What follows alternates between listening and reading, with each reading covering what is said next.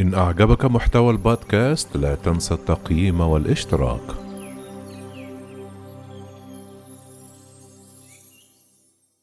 محامو الرئيس الأمريكي دونالد ترامب يصفون محاكمته بالمسرح السياسي.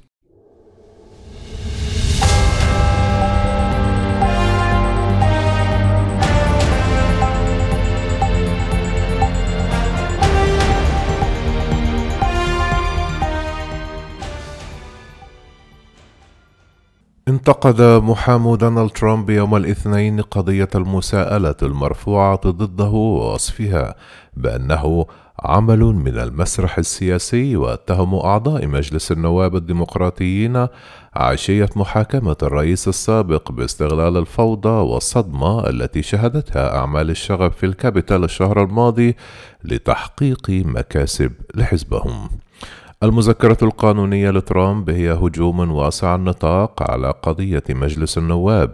مما ينذر بالادعاءات التي ينوي محاموه تقديمها في نفس مجلس الشيوخ الذي غزاه مثير الشغب في السادس من يناير توضح الحجج السخيفة بشكل واضح ومحاولة إسكات الخصم السياسي أن محامي ترامب يستعدون للطعن في دستورية المحاكمة وأي إشارة إلى أنه يتحمل مسؤولية التمرد. بينما لا ترغب ابدا في السماح لأزمة جديدة بأن تضيع فإن القيادة الديمقراطية غير قادرة على فهم أنه لا يمكن دائما إلقاء اللوم على خصومهم السياسيين في كل شيء بغض النظر عن مدى سوء رغبتهم في استغلال أي لحظة من عدم اليقين من جانب الشعب الأمريكي حيث يقول محامي الدفاع. في موجزهم أشاروا إلى أن ترامب كان ببساطة يمارس حقوقه في التعديل الأول عندما اعترض على نتائج الانتخابات وقالوا إنه شجع أنصاره صراحة على تنظيم احتجاج سلمي وبالتالي لا يمكن أن يكون مسؤولا عن أفعال مثيري الشغب ويقولون أيضا أن مجلس الشيوخ لا يحق له محاكمة ترامب الآن بعد أن ترك منصبه وهي حجة يعترض عليها حتى بعض علماء القانون المحافظين وينكرون أن هدف قضية الديمقراطيين هو العدالة. بدلا من ذلك، كانت هذه مجرد محاولة أنانية من قبل القيادة الديمقراطية في مجلس النواب لاستغلال مشاعر الرعب والارتباك التي وقعت على جميع الأمريكيين عبر الطيف السياسي بأكمله عند رؤية الدمار في مبنى الكابيتال في السادس من يناير بواسطة بعض مئات الناس. كتب المحامون في موجز حصلت عليه وكالة أسوسيت بريس وستبدأ المحاكمة يوم الثلاثاء بنقاش والتصويت على ما إذا كان من الدستوري حتى محاكمة الرئيس السابق ترامب. وهي حجة قد تلقى صدى لدى الجمهوريين الحريصين على التصويت لتبرئة ترامب دون أن ينظر إليهم على أنها تتغاضى عن سلوكه. ستبدأ المرافعات الافتتاحية ظهر يوم الأربعاء مع ما يصل ستة عشر ساعة لكل جانب للعروض التقديمية. بموجب مسودة اتفاق بين زعيم الأغلبية في مجلس الشيوخ تشاك شومر والزعيم الجمهوري في مجلس الشيوخ ميتش ماكنيل ستنتهي الإجراءات مساء الجمعة بمناسبة السبت اليهودي بناء على طلب فريق الدفاع عن ترامب وتستأنف يوم الأحد. ومن المحتمل ألا يكون هناك شهود وقد رفض الرئيس السابق طلب الإدلاء بشهادته تبدأ المحاكمة الثانية لعزل ترامب بشعور من الإلحاح من قبل الديمقراطيين الذين يريدون تحميله المسؤولية عن حصار مبنى الكابيتال العنيف والجمهوريين الذين يريدون إنهاء ذلك في أسرع وقت ممكن. من المتوقع أن تختلف الإجراءات عن المحاكمة المطولة والمعقدة التي أسفرت عن تبرئة ترامب قبل عام من اتهامات بأنه ضغط بشكل خاص على أوكرانيا لنبش الأوساخ عن منافسه الديمقراطي جو بايدن الذي الآن أصبح رئيس الولايات المتحدة. ويعد دونالد ترامب أول رئيس يتم عزله مرتين والوحيد الذي يواجه المحاكمة بعد مغادرته البيت الأبيض. حيث وافق مجلس النواب الذي يقوده الديمقراطيون على التهمة الوحيدة إلا وهي التحريض على العنف والتي تحركت بسرعة بعد أسبوع من أعمال الشغب وهي أعنف هجوم على الكونغرس منذ أكثر من 200 عام حيث قتل خمسة أشخاص بينهم امرأة برصاص الشرطة داخل المبنى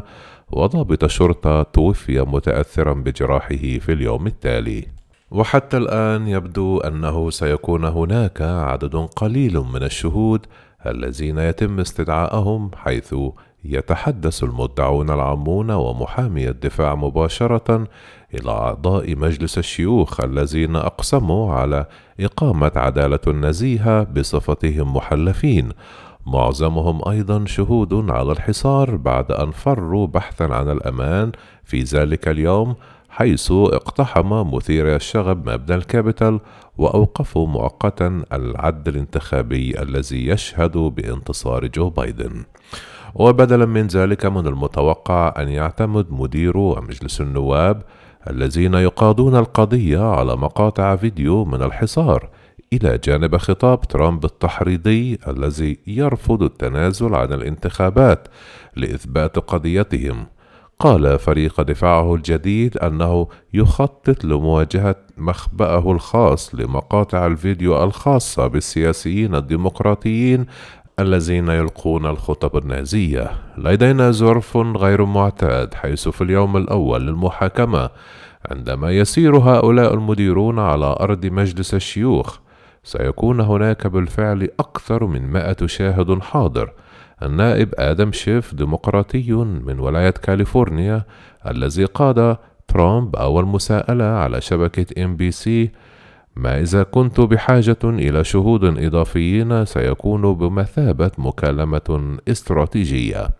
يجادل الديمقراطيون بأن الأمر كله يتعلق بمحاسبة الرئيس السابق على أفعاله على الرغم من أنه خارج المنصب بالنسبة للجمهوريين وستختبر المحاكمة ولاؤهم السياسي لترامب وقبضته الدائمة على الحزب الجمهوري. في البداية رفض أعضاء مجلس الشيوخ الجمهوريون بما في ذلك زعيمهم ميتش ماكنيل العنف ووجهوا أصابع الاتهام إلى دونالد ترامب لكنهم احتشدوا في الأسابيع الأخيرة حول ترامب قائلين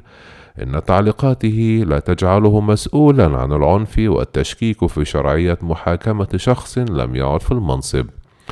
أدى أعضاء مجلس الشيوخ اليمين كمحلفين في أواخر الشهر الماضي بعد فترة وجيزة من تنصيب بايدن لكن إجراءات المحاكمة تأخرت حيث ركز الديمقراطيون على تأكيد الاختيارات الأولية لمجلس الوزراء للرئيس الجديد وسعي الجمهوريين إلى وضع أكبر مسافة ممكنة من أعمال الشغب الدموية. في ذلك الوقت أجبر السناتور راند بول من ولاية كنتاكي على التصويت لإلغاء المحاكمة باعتبارها غير دستورية لأن ترامب لم يعد في منصبه مما جذب أربعة وأربعة أربعة وأربعون جمهوريا آخر إلى حجته. قال السيناتور لينسي جراهام من ولاية ساوث كارولاينا وهو أحد المدافعين المتحمسين عن ترامب في البرنامج Face the Nation على شبكة سي بي إس أنه يعتقد أن تصرفات ترامب كانت خاطئة. وسيكون له مكان في التاريخ بسبب كل هذا لكنه أصر على أنه ليس من عمل مجلس الشيوخ أن يقوم بالمحاكمة. تشير الأصوات إلى أن 45 مؤيدين لإجراء بول إلى شبه استحالة التوصل إلى إدانة في مجلس الشيوخ حيث يشغل الديمقراطيون خمسين مقعدا لكن ستكون هناك حاجة إلى ثلثي الأصوات أو 67 عضوا في مجلس الشيوخ لإدانة ترامب وانضم خمسة جمهوريين فقط إلى الديمقراطيين لرفض اقتراح بول ميت رومني من يوتا وبن ساسي من نبراسكا وسوزان كولينز من ولاية مين وليز موركوسكي من ولاية ألاسكا وبات تومي من ولاية بنسلفانيا.